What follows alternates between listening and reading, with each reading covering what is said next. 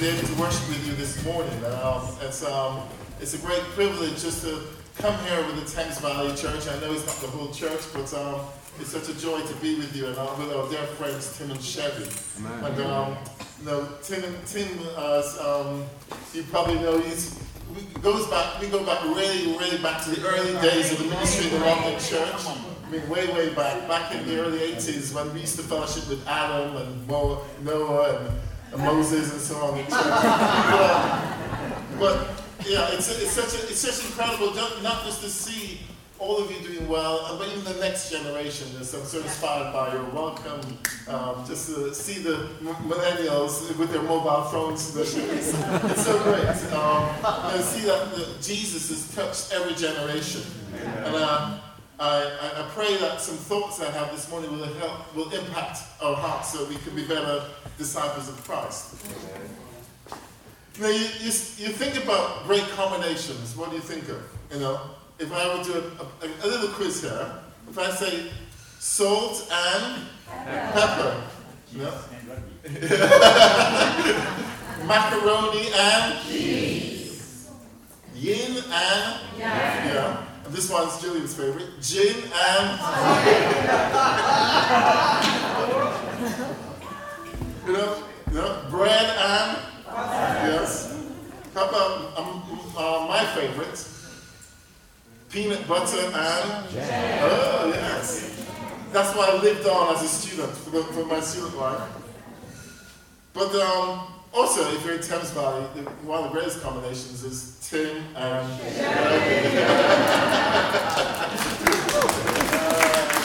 but I want to talk today briefly about the greatest combination. And, if you go ahead and turn your Bibles to the book of um, John chapter 1, which is one of my favorite chapters, not just in the Bible, but in all literature. You know, it's obviously the greatest combination, I think, of characteristics that character epitomize the greatest man who ever lived. And that's um, obviously Jesus. And the, the combination I want to talk about today is grace and truth. And um, if you look in John chapter 1, verse 1, and, and if you're a young Christian or wherever you are, the, the, the, John chapter 1 has got to be there in one of the scriptures you should really just internalize and memorize, I, I feel. But we read it from verse 1. It says, In the beginning was the Word, and the Word was with God, and the Word was God. He was with God in the beginning. Through him all things were made. Without him nothing was made that has been made.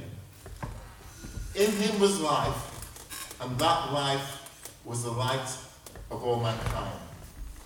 The light shines in the darkness, but the darkness has not overcome it. And jump to verse 14.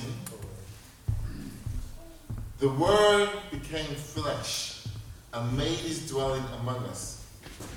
We have seen his glory, the glory of the one and only Son, who came from the Father, full of grace and truth. John testifies concerning him. He cried out, saying, This is the one I spoke about when I said, He who comes after me has surpassed me, because he was before me. Out of the fullness we have received grace in place of grace already given. For the law was given through Moses, grace and truth came through Jesus Christ. And the, the, the, the gospel writer John here conveys incredible fact. He talks about the word Jesus coming to earth in flesh. And how previously our relationship with God as a Jew was based on the law of Moses. And so the law showed us how we need to live our lives, but it didn't help us live our lives. The law showed us how far we were from God's standards. You know, like a signpost saying this is, you know, 200 miles to Manchester. It didn't actually help us get to Manchester. Mm-hmm. But he said, but when Jesus came, he showed a different way. He was full of grace and full of truth. And it was the way that God's plan for all of us to have a relationship with him. I, you know, I don't know about you, but you know, you talk about you, know, you have many, you have many relationships in our lives, and there are people who are encouraging. The people tend to be you know, encouraging and always speaking the best of you. Tend not to be the same people that tell you the truth as it is. you know, you often find you know, the, the, the, you know someone pulls you aside, bro. I want to talk. I have some truths to mention. You know, your heart starts heart starts getting you know, a bit protective. Or someone says, bro, I need to tell you the honest truth hmm. or the, the brutal truth, or the, the naked truth, you know. And yet, the Bible says that Jesus didn't strike a balance between grace and truth. He was full of grace, at the same time, full of truth.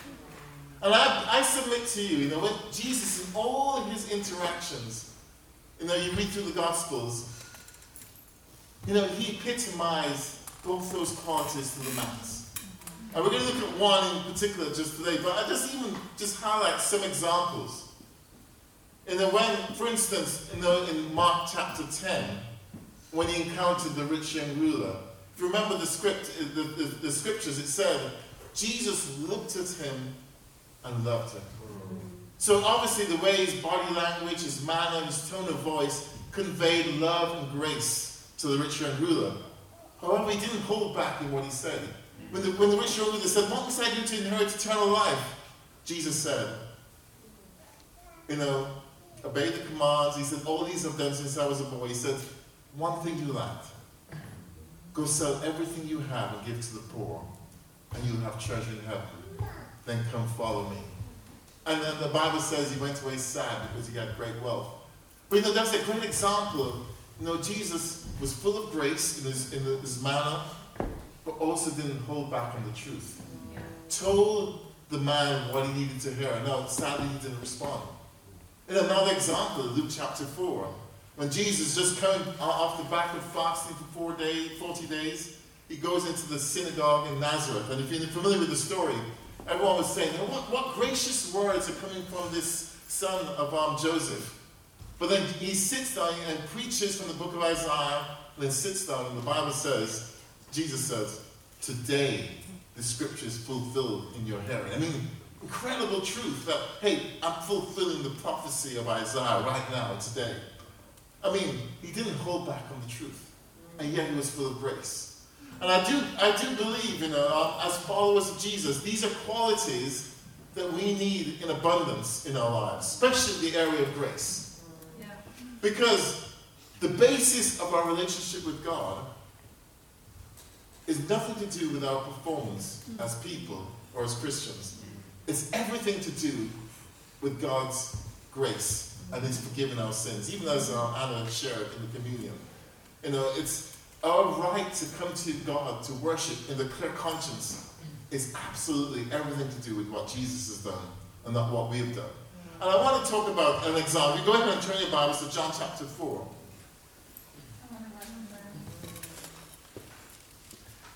you know, it's a great example. And this is probably the passage, one of the two passages I've heard more sermons on than any sermon. but I do think it's just a, such a great, great example of Jesus epitomizing how we need to be. You know, in John chapter 4, it's the, it's the encounter with the Samaritan woman at the well. We pick it up from verse 7. When the Samaritan woman came to draw water, Jesus said to her, and just put some in the Jesus passing through Samaria, if you know the background, the, Samar- the Samaritans and the Jews hate each other. And the Jews particularly hate the Samaritans because they're kind of half breed, they're neither Gentiles or fully Jews. And, um, and, and, and, and, most Jews of the day, most pious Jews would never even go through Samaria. They would walk, go take the trouble, go an extra day and walk around. And so they wouldn't be contaminated by Samaritans. That's how much the hatred was. And so Jesus is here at the well in Samaria. And pick it up in verse 8. The Samaritan woman said to him, Oh, Jesus said, Will you give me a drink? His disciples had gone into the town to buy food. The Samaritan woman said to him, You are a Jew, and I am a Samaritan woman. How can you ask me for a drink? For Jews do not associate with Samaritans.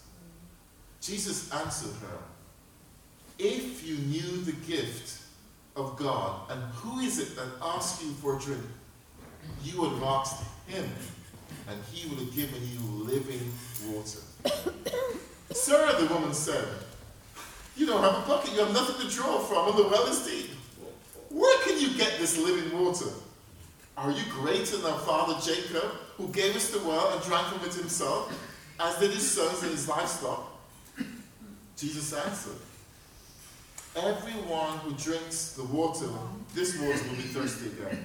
But whoever drinks the water I give them will never thirst. Indeed, the water I give them will become in them a spring of water welling up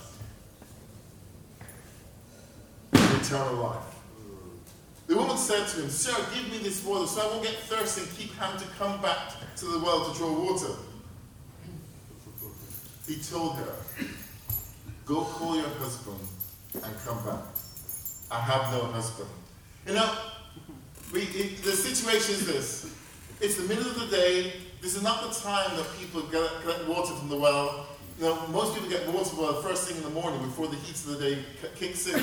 But this woman, obviously, as we know, we found out in a few minutes, was had a very shameful life. Her life was a complete mess. You know, not only, as she said, I'm not my husband, and look at Jesus' reply. You were right when you say you have no husband. The fact is, you've had five husbands, and the man that you have now is not your husband. What you've said is quite true. I mean, can you imagine how the woman must have felt when she heard those words? How did this man know that? But also, Jesus, right addressed, right within three minutes of the conversation, addressed the real issue in her life. The truth about her life, the fact her life was a mess. She, she wanted relationships, but she just couldn't connect. And she was, you know, you know, you can imagine she was becoming a woman who was in shame, who had guilt. And yet Jesus went straight. And the very fact he brought it up, in truth, in, in the manner in which he did, you know, and engaged her in conversation. You know, here we have the grace of God, the fact that he would want to even engage with her, but also the fact that he knew the truth and still wanted to engage. And you know, the conversation goes on, and we see the woman. You know, she tries to keep it sort of impersonal and detached. Well, no, the Messiah, the Christ is coming. When he comes, he will explain everything to us. And Jesus replied, That's what I've been doing for the last 20 minutes. No, no, didn't say that. and Jesus declared, I'm the one speaking to you am here. And then the disciples return and were surprised to see him find talking to women. But no one asks, Who do you want? Why do you ask talking to her? Then leaving her water jar, the woman went back to the town and said to the people, and this is incredible. She says, Come see a man who told me everything I ever did. Could this be the Messiah? They came out to the town and made their way towards it. Let's stop there. You know, Jesus had a five, ten minute encounter with this woman. And in the course of those ten minutes, he goes straight to the issue in her life. And He addresses, so to speak, the elephant in the room with respect to her. The fact that she, in the wanted love, wanted all these five husbands, was living the man, wasn't her husband, which in, those, in that society was incredibly taboo. And Jesus goes straight there, and he acknowledges that he knows the truth about her life. And yet, because he was engaging with her, and because, and you can imagine, Jesus was in a gen, even he goes to, to, to, to the length of making say, hey, what you said is quite true, encouraging her.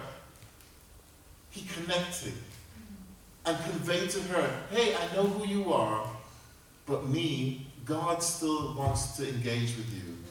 I still want to have a relationship with you.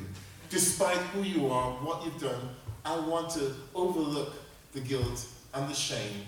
I want to commit. And in, that, and in that five minute conversation, she was so moved. The, the sin, the burden was taken off her shoulders. She was set free. So much so she left the water by the, the, the bucket and she ran into town and the first thing she said was, This is a man who told me everything I ever did. He didn't actually do that. But basically, what she's saying, this is the man who hit the nail on the head with regard to me, who addressed my real issue. and He's let me free and say it's okay. I'm forgiven, I'm valued by God. I know Jesus' conversation full of grace and full of truth. My question to all of us, you know, the truth is, we, okay, you think, well, this woman was, you we in many respects are very, very similar to this woman.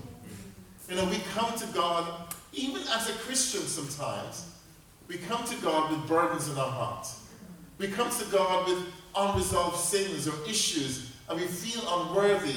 Hence, we go, don't go at the right time of day. We, we feel burdened and there's shame in our lives at times, especially when we're not a Christian. That's often the case.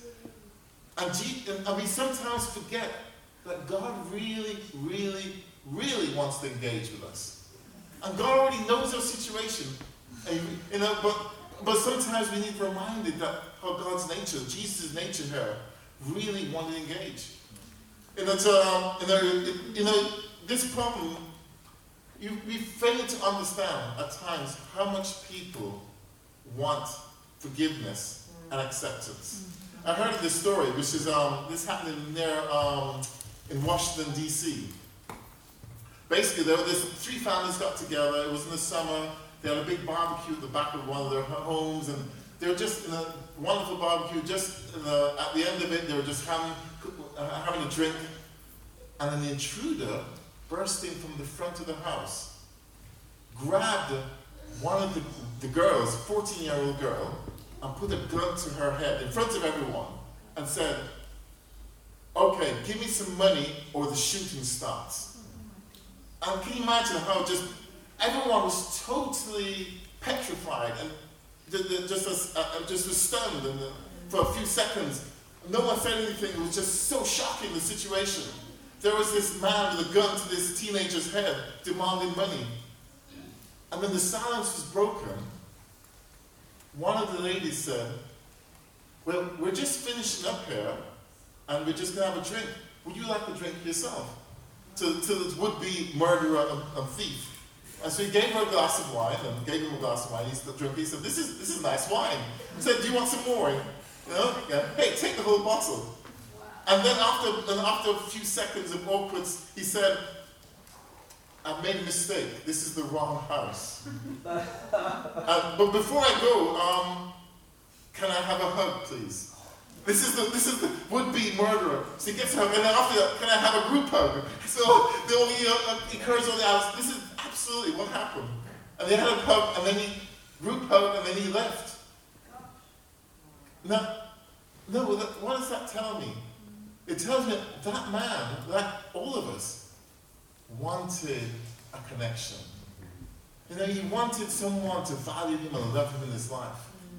And, and, and to, to, to even desperate measures to do that. But you know, it shows just even that little outreach of love connected with him. Now, Jesus is there wanting to connect with all of us. In a similar manner, he wanted to express grace, but in a we as disciples of Christ have got to convey and showcase Jesus Christ and his gracious nature. That balance between fully, fully, fully gracious truth, fully in love. You know, I look back at my Christian lives and times that were impacting me the most is when someone has told me the truth in love. And the truth is, that without someone telling us the truth, sometimes, even with the best intentions, we, we go around and we don't see it because we have blind spots. And know, I don't know, if you're driving your car, sometimes there's blind spots in your car. Like, for instance, last week on the way to work, as I come into approach, I, I come in on the main road and I merge with another main road on my way to work every day. And as I came in last week, I looked in my mirror, oh, there's nothing. And I came in, into the road. Just as I was doing that, I heard a big honking noise. I looked, in, looked around, there was this huge Range Rover just about to crash into me. And he went to this horn and it pulled up. And I was just felt really, it was totally my fault. I felt really shaken. And I said, I apologize. I pressed my hazard light. I'm really sorry. But I didn't see at all in my mirror because he was in my blind spot. I only, only became aware of me when he started honking his horn. Now, what's the point is, the point is that we have blind spots in our character. And unless people tell us, you know, there are two ways, two ways you get rid of blind spots. Someone honks at you and says, brother, this is what, and, and maybe, you know, the other way is that we come forward ourselves or we make the, make the extra step of humility to, to get the help. And I think, you know, just um, the, the, the beauty of being in the family of God is that we can do that in a safe environment. And we can do it because the other person, hopefully, will do it in love and grace. And, and we need to practice grace so much more. I need to do it. Especially when it comes to the area of marriage. Know, you, know, you talk about, there's a person that knows you better than anyone else, it's your spouse. If, the person, if there's a person who sees you at the very worst you can be, it's your spouse. I know for me, what, what Jillian needs from me more than anything else is grace. What I need from Jillian more than anything else in abundance is grace. And, and, and anything that we can do to encourage and, and, and practice grace in our lives, and it's got to be good because it, it, helps us be more like God. Because God is all about giving grace. And that situation happened um, a few years, a couple of, a few years ago. We were going on holiday to Italy, and I planned this holiday, and we, we t- were taking my mum on holiday as well. So I booked this, um, I booked this sort of um, bed and breakfast place. But before I realized I booked the wrong dates, and I booked it on Booking.com, and the actual dates I wanted weren't quite right. Well, and so I thought, so I ran, so I contacted them directly. So we've got these, uh, uh, we've got these bookings. Can I cancel it and get the dates that actually right? Uh, are you, have you got availability on the dates we actually needed? Because on Booking.com they weren't available. I said, yeah, we've got those dates available directly, so they're fine. So you know, you can you can go ahead and cancel if you want. So I canceled. I thought, and I tabled an email. Yeah, we want these dates, so and so, as per our phone conversation to confirm, and, and sent off the email. This was like three or four months before we're going. Anyway, three or four days before we're actually going to go, I looked at my um, email and I noticed the email that I supposedly have sent was still in the outbox. And I thought, oh my goodness, I'm confirmed. I thought, oh my goodness, what am I going to do? Quick! And because we were taking my, my mom on holiday, we needed two two rooms. So I got inside, I'm fully booked the place. Let me find somewhere else. And I found somewhere else at three short notice. Oh, great. Ah, it was a bit more expensive than I was hoping to pay, but yeah, great, we got a place at short notice. But then I went back to the original place. I'm sorry, I didn't confirm the email. I'm, I'm sorry, maybe we'll, we'll, stay with you some other time. I said, no, I know you didn't get the email, but we've confirmed with you. And, and we're expecting you, and if you don't, you'll incur the... I said, let me go back and cancel the one I just booked. oh, no, because it was three or four days before, uh, there was no cancel. There was, there was no, uh, you couldn't cancel for free. It was a full cost incurred. 600 euros, please. But, but I just booked an, an hour ago. Too, too bad. So I was really, so, so you know, I was double booked and I couldn't cancel. And so I got these 600 euros. And I told Jillian, and I was expecting possibly that she would be a little bit annoyed. But she wasn't at all annoyed at all. She was, hey, that's life. Yes. And she didn't mention it at all. Either then or on the holiday, I thought, and I felt, I felt a bit more burdened because I was more burdened by myself. But amen. But I appreciate so much Jillian's gracious view of the whole thing. Now, which was which was great because because a few weeks ago, but Jillian and, and my son, my youngest son Daniel, went on holiday to Spain to San Sebastian, and I didn't go because I just started a new job. I would have been taking off unpaid leave, and I couldn't really. So they went on holiday together, and Jillian said, Well, I've booked the accommodation they're great, and Daniel has booked the flights. I thought, I heard the, a little alarm bell went in my head. Daniel has booked the flights because my son Daniel has many, many talents. But attention to detail is not one of them. I thought, okay, no, but. And so they got on the day and they went off and then, oh, so Daniel, no, the flights, oh, they went off on holiday. So it, obviously he's done a good job and he needs to grow up and so on. Anyway, it was the day they were due to come back. This is a few weeks ago. The day they were due to come back, and I get this phone call at work, and um, you know, Jillian on the phone saying, you know, we've got some good news, we've got some bad news. the good news is we have our tickets to come, uh, uh, uh, plane, uh, um, our flights to come back. The bad news, they're booked for November.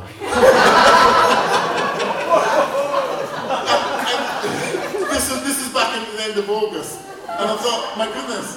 And so, and I checked and the no flights, the flight that we were supposed to go was fully booked. So I thought, but at that point, I, I, I felt so bad for um, Jillian and, and, Daniel, stuck in Spain, due to come back, nowhere to go.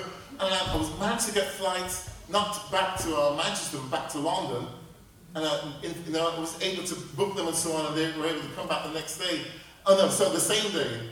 Now, it was a few hundred pounds I wasn't, I wasn't planning to spend. The thing is though, I genuinely, at the end of it, felt great about being able to return.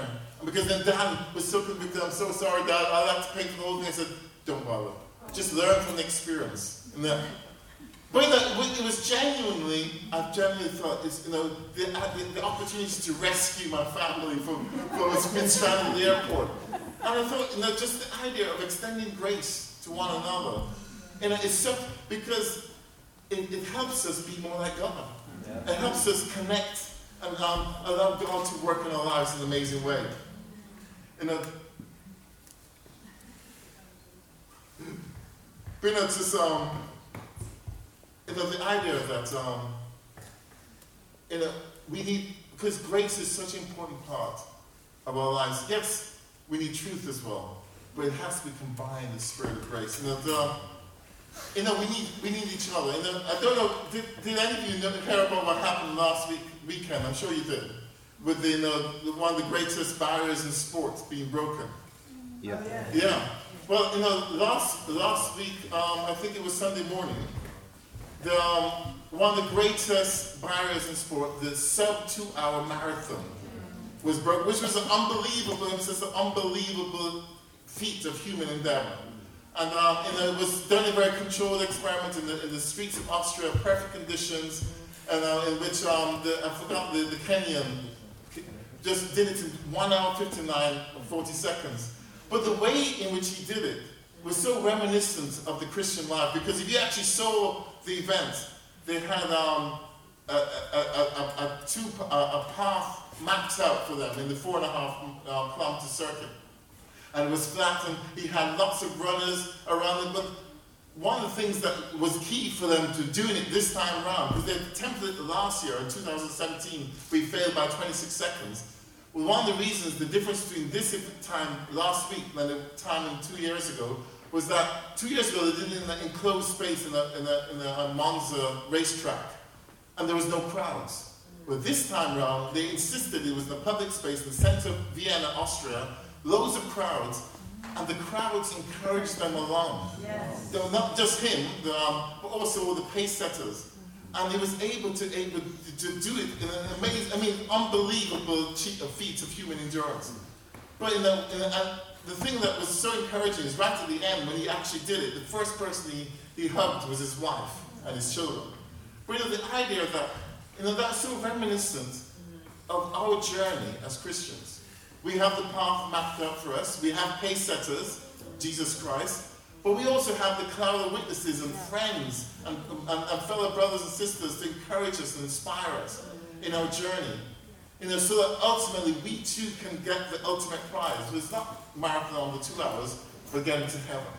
And I think, you know, if we're going to do that, we need the idea of being full of grace and full of truth. You know, we need to speak the truth in love, tell the truthful conversation, but do it in a manner of grace. As it says, as Paul says in Colossians, let your conversation be full of grace, seasoned with salt. And the salt is the truth of telling things as it is. But uh, and I hope, you know, as we, you know, as we even contemplate these things, I, I really pray that we too can be able to show these gracious, truthful conversations and have closer relationships that we can empower us to be able to impact other souls for Christ.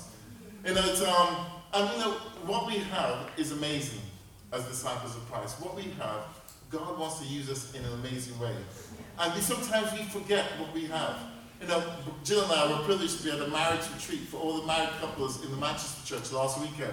And we went to a venue, funny enough, which a hotel, which was used for marriage. In fact, they had lots of married couples there coming in and out where they were as a venue for marriages.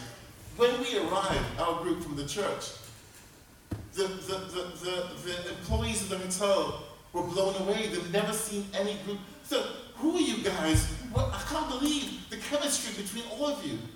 And I thought, we, we thought we were just being ourselves as disciples. But they were moved to the point, yeah, let me find out about your church. Wow. And, the, the, and I think when we don't, we don't understand and appreciate what we have is so great.